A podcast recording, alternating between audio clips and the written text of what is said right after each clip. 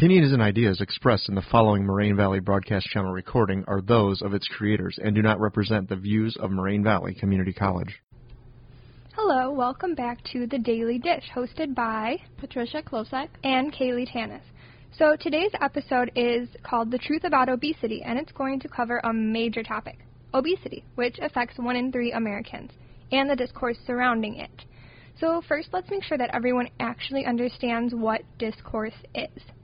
So, simply, it's defined as written or spoken communication or debate, but it has many other definitions and more details. There's four major different types, uh, including popular discourse, academic discourse, political discourse, and food industry. Also, it's really important to note that there are at least four different ways to present discourse. So, first there's exposition, which has a goal of just making the audience aware of a specific topic. Then there's narration, which involves using stories. Description uses the five senses to create a mental picture. And literary, poetic, or send clear message, leaving no confusion. So it's very common for people to believe information with little to no questioning, especially when it comes from academics, politicians, the media, and the people around them. That can be risky, as all four of these categories of people have different ways of exp- expressing opinions on obesity.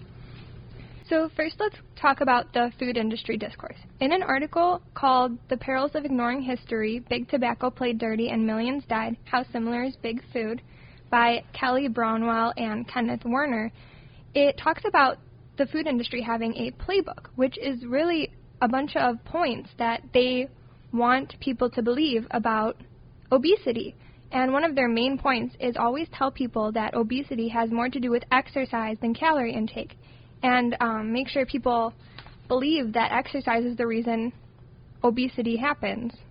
Which it really isn't. Scientists have proven that calorie intake is actually the reason of obesity and not exercise. Okay, so from there, now that we're on the topic of scientists, let's move into academic discourse. So the Harvard School of Public Health Obesity Prevention Strategies article says that you can prevent obesity by limiting um, unhealthy food, increasing activity, which is what the food industry says, but they also say that limiting TV and screen time improving sleep, and reducing stress will all help reduce obesity, which is more than the food industry says. There was a Harvard study that said that Coca-Cola company funds these research researches. So you have to be very careful just because it's academic. You always have to check who sponsored it. Right. So if they're sponsored by the food industry, obviously they'll go by the food industry's playbook and make themselves look better rather than ha- state the truth. Right. So now from there, let's talk about the popular discourse. So there's this video called Dear Fat People by Nicole Arbour. It was very controversial. It was actually taken off the internet and put back on. So I watched the video and she was very rude, not academic at all, but people treated it as a learning a learning thing. Um, but we also watched another video called Stigma, the human cost of obesity, which basically was overweight and obese people and they were telling their story their side of the story and it didn't really add up to what she was saying but so many people believed of what she was saying on that video. Um, and that's an example of popular discourse. It's not academic but it's very believed. Right and obviously different groups of people have different opinions so even though this is all popular discourse they're very contradicting.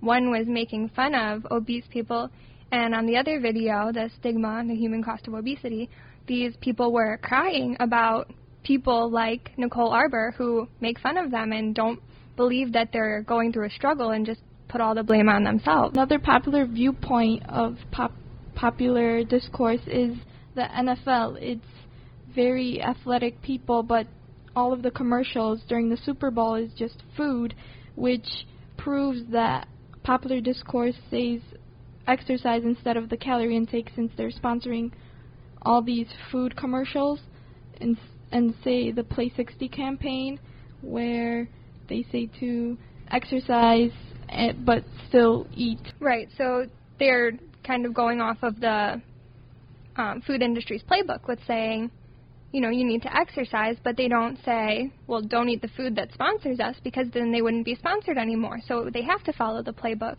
which makes um, that type of popular discourse not very reliable just because of their sponsors. The political discourse also falls victim to the food industry, where there was a law passed to stop the jumbo size of candy bars. So they found, so the food industry found a loophole to make two packs Right, two packs meant for sharing, but really you know nobody's going to share their candy bar, so you end up with the same amount. So the food industry will always find loopholes. Um, another example of political discourse would be in 2003 when the World Health Organization recommended that they limit children's intake of free sugar mostly in schools. And the sugar industry, of course, didn't like that, so they actually paid politicians to attack the report and the World Health Organization publicly because people trust politicians for the most part. So if a politician is saying, you know, the World Health Organization isn't reliable and this article isn't reliable, then people are going to believe that over the World Health Organization. So another example of political discourse is Michelle Obama and her Let's Move campaign, which encourages children to stay active and stay healthy and battle obesity by exercising when research shows that childhood obesity has little to do with activeness, but because all of the popular and academic discourse is being paid by the food industry, this is the campaign that Michelle Obama chose to make kids stay active. And Michelle Obama made sure that these messages went straight to the children by airing them on Disney Channel and other child networks. So that brings us into the media discourse. Where McDonald's promoted exercise while still eating their food, unlike Michelle Obama, which promoted these commercials to eat healthier but still exercise on Nickelodeon, Disney Channel to be to kids so they don't hear it from like their parents. Right, but regardless, all types of discourse kind of just follow what the food industry says because the food industry has so much money and so much power. They can pay these people and they can encourage them to follow their playbook. This all brings us back to the food industry's playbook. So that's all that we have for you today. Hopefully, this um, this podcast gets you thinking about who you trust and makes you analyze really what you're hearing and what you're reading about because obviously not everybody's um, trustworthy, especially you know politicians, academics, when you would think they are, but not when they're being paid by someone to say certain things.